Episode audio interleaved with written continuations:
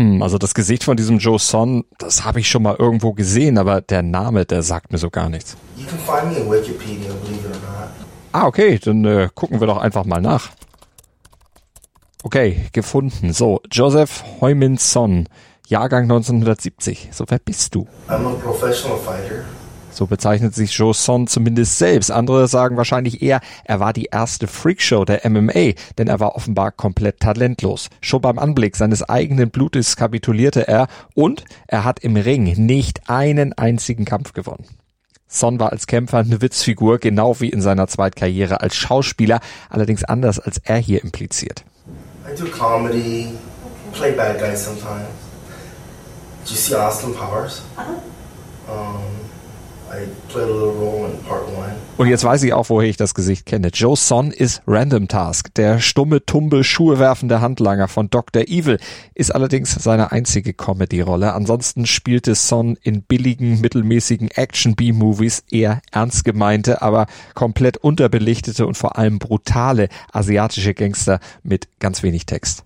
Und die scheinen seinem eigentlichen Charakter auch gut zu entsprechen. Als er nämlich wegen Vandalismus für 60 Tage in den Knast musste, flog zufällig auf, dass Son auch im wahren Leben ein Verbrecher war. Ein grausamer Sexualstraftäter, denn 18 Jahre zuvor hatte er zusammen mit einem Komplizen eine junge Frau brutal überfallen, entführt und sie mit vorgehaltener Waffe über Stunden grausam missbraucht, vergewaltigt und mit dem Tode bedroht. He slammed a gun to my head. He tells me, bitch, you're gonna die tonight. Am Ende ließen die beiden sie laufen, aber sie hatten ihr Leben für viele Jahre zerstört. They broke her. They broke her spirit. She didn't smile. She didn't laugh. Erst fast 20 Jahre später die Erlösung. Die Täter wurden doch noch geschnappt. When I saw his face, I said, you're caught. You're gonna go down. Warum ließ dieses Happy End offenbar so lange auf sich warten? Wieso konnte Son nicht viel früher geschnappt werden? Und warum wäre er sogar fast ungeschoren davongekommen? Und warum tötete er am Ende doch noch einen Menschen und entging nur dank seines ehemaligen Opfers der Todesstrafe? Man nimmt sich, was man will. Dann wilde Gerüchte entstanden. Davon stimmt. Tatort. Sport. Wenn Sporthelden zu Tätern oder Opfern werden, ermittelt Malte Asmus auf meinsportpodcast.de. Denn manchmal ist Sport tatsächlich Mord. Hallo, mein Name ist Malte Asmus und heute ermittle ich im Fall von Joe Son, wie gehört, eine Witzfigur im Kampfring und auf der Kinoleinwand, aber im wahren Leben ein Sadist. Gnadenlos gegen Schwächere, wie in den frühen Morgenstunden des 24. Dezember 1990, als er das Leben einer damals 19-jährigen Frau in Huntington Beach, Kalifornien, zerstörte. Victoria, das ist nicht ihr richtiger Name, aber den hatte sie sich für die CBS-Doku 48 Hours Live to Tell My Name is Victoria selbst gegeben. Victoria also hatte sich am Abend mit Freunden getroffen. Sie hatten sich zusammen die Weihnachtsbeleuchtung der Stadt angeschaut, freuten sich auf das anstehende Weihnachtsfest mit ihren Familien. Victoria kam spät nach Hause, kurz nach Mitternacht war es da schon und die Szenerie war schon ziemlich gruselig, erinnerte sich in der CBS-Doku aus der stammen übrigens auch die meisten der hier verwendeten Originalzitate. It was extremely dark in the parking lot and the lights in over my carport were um, glitching. So ein bisschen wie in einem sehr klischeehaften Horrorfilm, in dem man genau an dieser Stelle jetzt damit rechnet, dass jeden Moment etwas Schreckliches passiert. Auch Victoria gruselte es.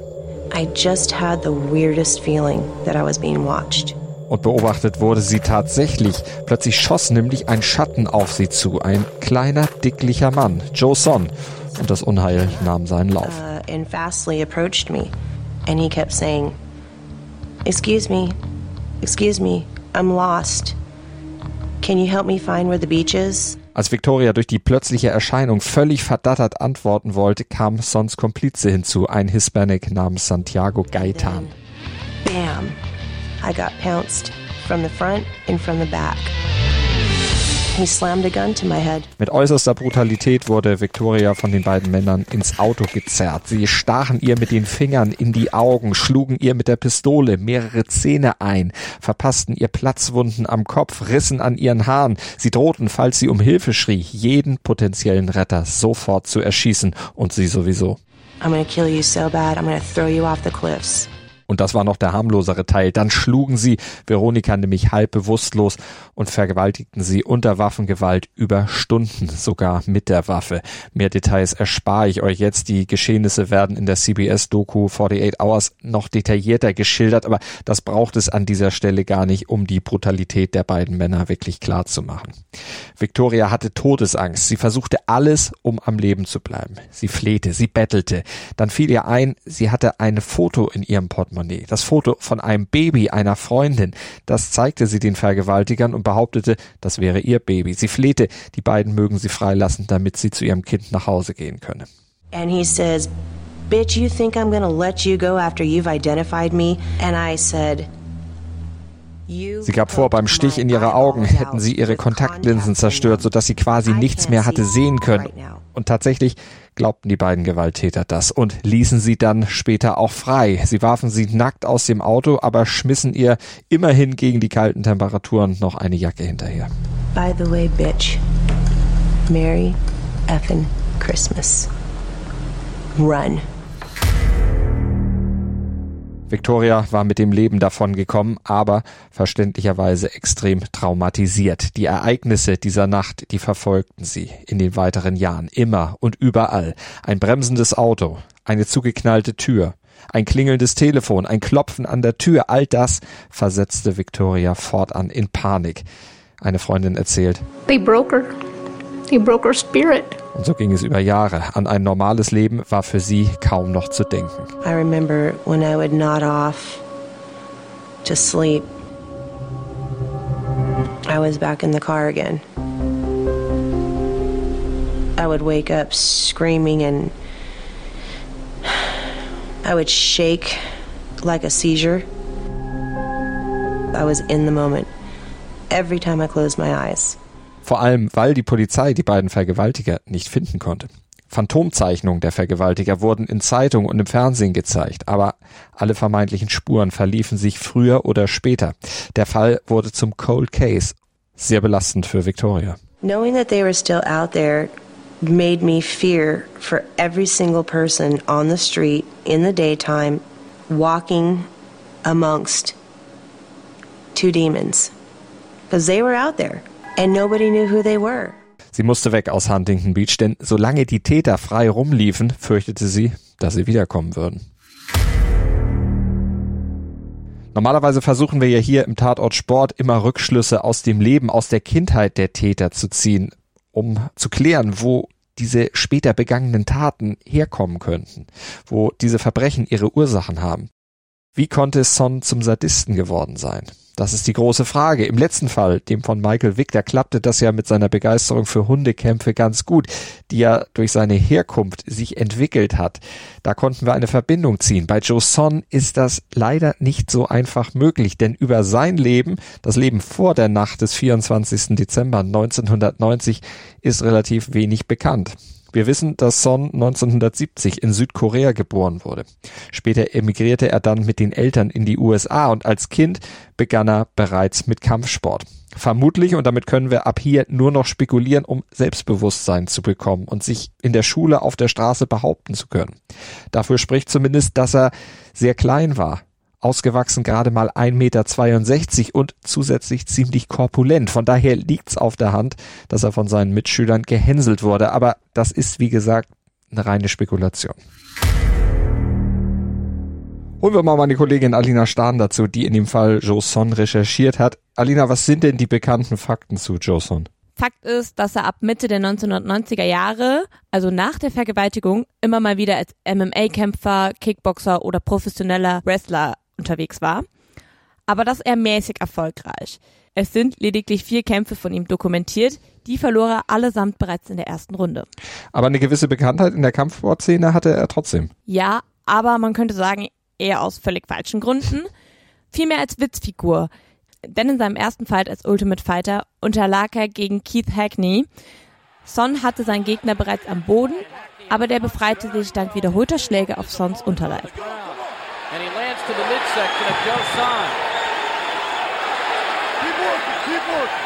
Oh, oh that, that is allowed in this competition, but that is brutal. Ah. Das war 1994. War das damals beim UFC noch erlaubt? Ja, das war noch erlaubt. Brachte Hackney den Sieg und machte Son mal wieder zum Gespött. Hätte es damals schon YouTube oder Instagram gegeben, wäre diese Szene definitiv viral gegangen. Damals blieb es aber eher im Inner Circle der Hardcore UFC-Fans und beendete seine UFC-Karriere vorerst schnell wieder. Son versuchte sich in einem Kampf als Kickboxer, aber auch da verlor er in der ersten Runde und kehrte erst 2002 zurück in den Ring für drei Events. Diese verlor er jeweils auch in der ersten Runde, unter anderem gegen Joe Moreira. Der hatte ihm ins Gesicht geschlagen, es floss ein bisschen Blut und Joe Son gab auf, wie berichtet wird, erschrocken darüber, als er sein eigenes Blut sah. Okay, also der hatte keine Nehmerqualitäten. Parallel dazu hat er sich aber auch als Schauspieler versucht. Ja, vor allem in ziemlich mittelmäßigen Action-B-Movies, also low budget. Son war da festgelegt auf kleinere Rollen als asiatischer Gangster. Brutal, meist mit sehr wenig Text. Hast du ein paar Beispiele für Filme, in denen Son da mitgewirkt hat? Ja, Joshua Tree mit Dolph Lundgren, zum Beispiel Shoot Fighter 1 und 2 oder auch Viper, ein Ex-Cop räumt auf mit Lorenzo Lamas. Also alles keine besonderen Qualitätsfilme und alle nach dem ja quasi gleichen Strickmuster. Aber dann war da natürlich auch noch der erste Austin Powers Film. Genau, 1997. Das ist vielleicht das Highlight von Sons Kinokarriere. Da spielte er den asiatischen Handlager von Dr. Evil, einen kleinen, dickeren Mann mit schwarzem Anzug und schwarzem Hut. Eine Parodie auf den Handlanger von Goldfinger bei Bond. Der hieß Odd Job. Für Son hatte man sich dann in den Austin Powers Film in Anlehnung daran den Namen Random Task überlegt. Das ist ein Wortspiel, das im Original ganz gut funktioniert, in der Übersetzung jetzt deutlich leiden würde, deutlich schwerfälliger rüberkommt. Deshalb erspare ich euch das mal. Und das Bond-Vorbild war richtig gefährlich, schleuderte als Waffe einen Hut mit einer Klinge in der Kreppe. Bei Austin Power musste der Gangster natürlich albern wirken. Deshalb musste Song als Geheimwaffe einen Schuh werfen. That really hurt. I'm gonna have a lump there, you idiot. Who throws a shoe? Honestly. You fight like a woman. Und er wird im Film dann unter anderem mit Hilfe einer Penispumpe zur Strecke gebracht. Mit heutigem Wissen schon ironisch makaber, aber es wusste ja niemand von seinen Verbrechen sieben Jahre vorher. Austin Powers wurde dann ein großer Kinoerfolg, war aber gleichzeitig auch Sons letzter Auftritt als Schauspieler. Genau, warum ist leider nicht dokumentiert. Er betätigte sich dann zwischen 2002 und 2004 nochmal sporadisch als Kampfsportler, wie schon gesagt, ohne Erfolg und verschwand dann komplett in der Versenkung.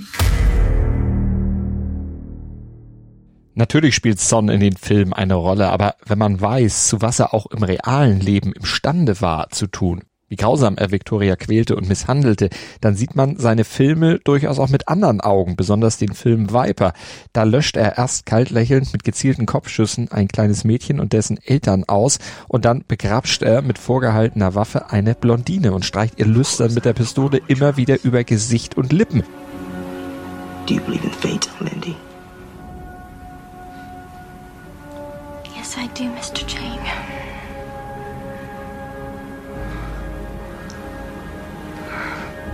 Call me Buddha.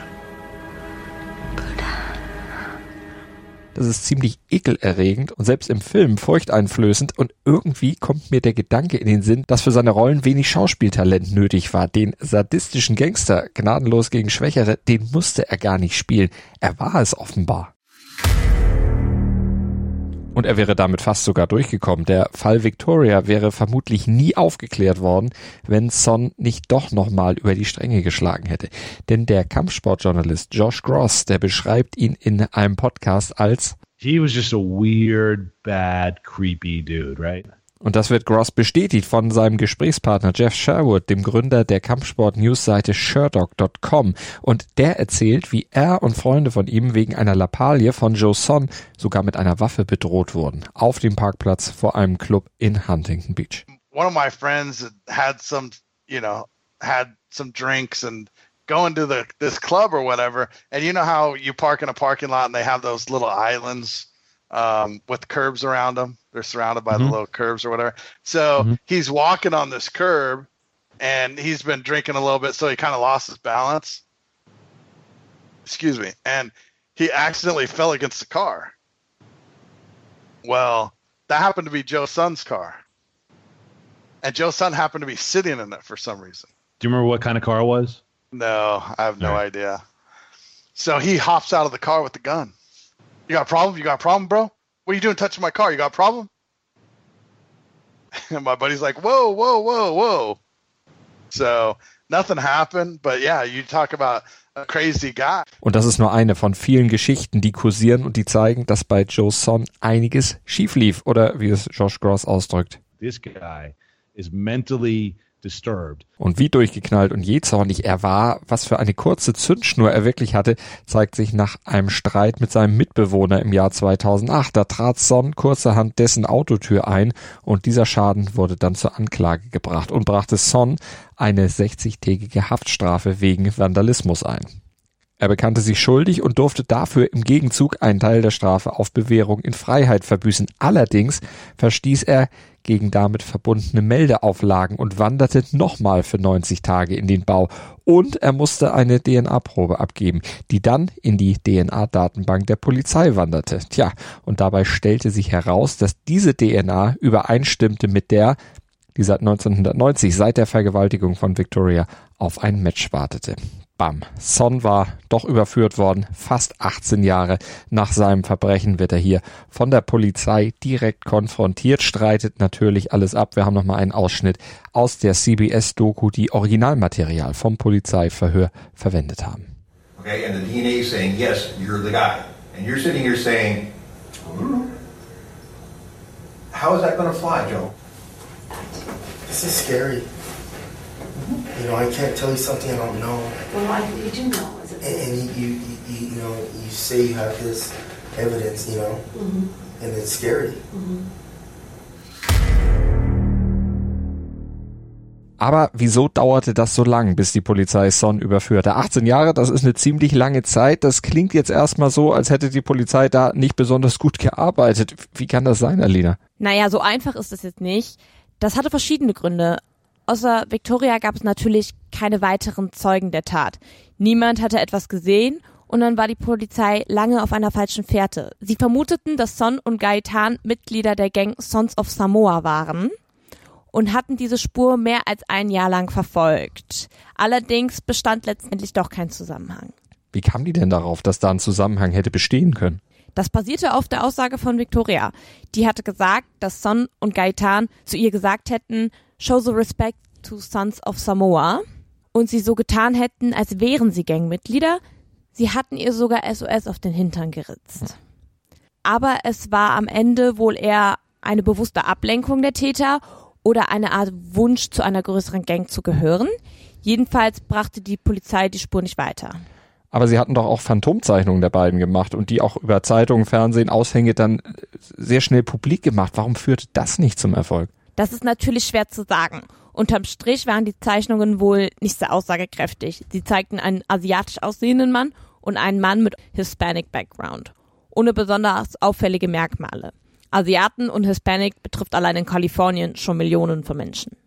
Aber Son wurde doch in den folgenden Jahren dann bekannter, spielte in Filmen mit, trat bei Kampfsport-Events an. Äh, Warum flog er dadurch nicht auf? Naja, Son spielte eher kleinere Rollen, dürfte entsprechend auch auf keinen Kinoplakaten zu sehen gewesen sein. Und die Filme waren ja auch keine Mega-Blockbuster, sondern Schrottfilme für ein spezielles Publikum. Wer sich nicht für Action interessierte, dürfte da auch nicht reingeschaut haben. Und auch Sons Kampfsportkarriere wurde jetzt medial nicht besonders stark gecovert. Die MMA steckte Mitte der 90er noch in den Kinderschuhen, galt als quasi regellos und entsprechend brutal. War also damals nichts, was im Mainstream-TV lief und Son kämpfte zeitweise auch in Japan. Das schwappte damals nicht unbedingt rüber in die USA. Stimmt, war eine andere Zeit, YouTube und andere Streaming-Möglichkeiten, hattest du ja vorhin auch schon gesagt, gab es damals noch nicht und Son bestritt ja auch insgesamt nur vier Kämpfe. Genau. Und die verlor er allesamt in der ersten Runde, sang- und klanglos. Da dürfte selbst in den Special Interest Medien die Coverage seiner Kämpfe eher gering ausgefallen sein. Zumal er ja insgesamt in allen Kämpfen keine fünf Minuten im Ring stand. Und seine Sport- und Filmkarriere startete ja auch erst lange, nachdem die Phantombilder veröffentlicht wurden. Da war dann das Verbrechen wahrscheinlich auch schon aus dem Bewusstsein der Öffentlichkeit weitgehend wieder verschwunden. Nur natürlich nicht aus Victorias und die hätte ihn fast entdecken können, wenn sie Austin Powers gesehen hätte. Der stand in ihrer DVD-Sammlung, aber sie hat den Film offenbar nie gesehen und entsprechend auch nicht mitbekommen, dass ihr Peiniger dort mitspielte, erfuhr das dann erst später, als ihn seine DNA-Probe dann doch überführte. Nur warum passierte das so spät, Alina? DNA als Beweismittel war damals, also Anfang der 1990er Jahre, noch sehr neu. Entsprechend waren die Datenbanken, mit denen DNA-Spuren abgeglichen werden konnten, noch sehr klein, wuchsen erst mit den Jahren. Da Son aber in den Folgejahren polizeilich nicht aktenkundig wurde und somit keine DNA-Probe von ihm genommen wurde, flog er eben auch nicht auf, bis er eben 2008 die Autotür seines Mitbewohners einschlug und dann aufflog. Auffliegen tat er. Die Polizei hatte seine DNA. Victoria erkannte ihn bei einer Gegenüberstellung via Foto. Aber er wäre trotzdem fast straffrei davongekommen, denn Vergewaltigung und Entführung, aufgrund derer die Staatsanwaltschaft die Anklage einleitete, waren mittlerweile verjährt. Doch da hatte der stellvertretende Staatsanwalt Eric Scarborough die rettende Idee. I spent the weekend looking for different ideas and different angles. I reread through the entire case file. And so a light went off. Why don't I charge torture? There was no other way to describe the defendant's conduct other than they had tortured her. Because torture carries the possibility of life imprisonment, there is no statute of limitations. There was still going to be an opportunity to bring Victoria justice. So passierte es und Son und Gaetan, die wurden verknackt. Gaetan war auch gleich geständig, Son dagegen, der stritt alles ab, bezichtigte Victoria auch vor Gericht immer wieder der Lüge. Aber auch er bekam am Ende dann seine Strafe, vergleichsweise milde sogar, sieben Jahre bis lebenslänglich und damit immerhin eine Chance, vielleicht doch irgendwann mal wieder auf Bewährung rauszukommen. Aber diese Chance verspielte Son schnell. Denn Son bewies erneut, was für ein Monster er war, was für ein sadistischer und einfach skrupelloser Typ. Son saß gerade mal einen Monat hinter Gittern, da ermordete er seinen Zellengenossen mit Schlägen und Tritten. Wenn man so will, hatte Son am Ende seinen ersten Kampf gewonnen, doch der brachte ihn dann wohl für immer in den Knast und es ist Victoria zu verdanken, dass er nicht auf dem elektrischen Stuhl landete. Denn damit das passiert wäre, hätte sie noch einmal gegen ihn aussagen müssen, erklärt Detective Don Howell, der den ganzen Fall über fast 20 Jahre verfolgt hatte. And so it would be possible for them to file a death penalty case against Joseph's son for this. And if so, Victoria would need to come and testify at the sentencing to say, this is the crime he committed against me. He's bad enough a guy to warrant that level uh, of punishment. Aber Victoria wollte nicht mehr. Sie wollte einfach abschließen mit diesem dunkelsten Kapitel ihres Lebens. I didn't know if I had enough energy to do this battle. I understood they wanted to put him to death. I mean, he killed somebody. He tried to kill me. He's an animal. But I just felt at the end of the day that I was done. I had a life to live. I wasn't interested anymore. Die 20 Jahre des Wartens auf die gerechte Strafe für ihren Peiniger hatten Victoria ausgelaugt. Sie hatte keine Kraft mehr, diesen Kampf noch weiter zu kämpfen, wollte einfach nur noch abschließen. Aber Son war gefasst und wird auch nie wieder aus dem Knast rauskommen. Auch wenn die Jury nur auf Totschlag entschied und nicht auf Mord. Durch die Tötung seines Zellengenossen hat er sich jegliche Chance auf vorzeitige Entlassung verspielt. Und das Schlusswort dieses Podcasts gehört dem Staatsanwalt Eric Scarborough mit einer abschließenden Einordnung des Charakters Joe Son. In my career, I have dealt with the worst that humanity has produced. Joseph's son, I think, deserves a place at the top of that list.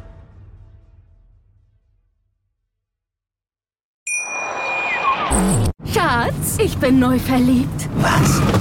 Da drüben. Das ist er. Aber das ist ein Auto. Ja, eben. Mit ihm habe ich alles richtig gemacht. Wunschauto einfach kaufen, verkaufen oder leasen. Bei Autoscout24. Alles richtig gemacht. Dir hat dieser Podcast gefallen? Dann klicke jetzt auf Abonnieren und empfehle ihn weiter. Bleib immer auf dem Laufenden und folge uns bei Twitter, Instagram und Facebook. Mehr Podcasts aus der weiten Welt des Sports findest du auf meinsportpodcast.de. Schatz, ich bin neu verliebt. Was? Da drüben. Das ist er. Aber das ist ein Auto. Ja, eben. Mit ihm habe ich alles richtig gemacht. Wunschauto einfach kaufen, verkaufen oder leasen. Bei Autoscout24. Alles richtig gemacht.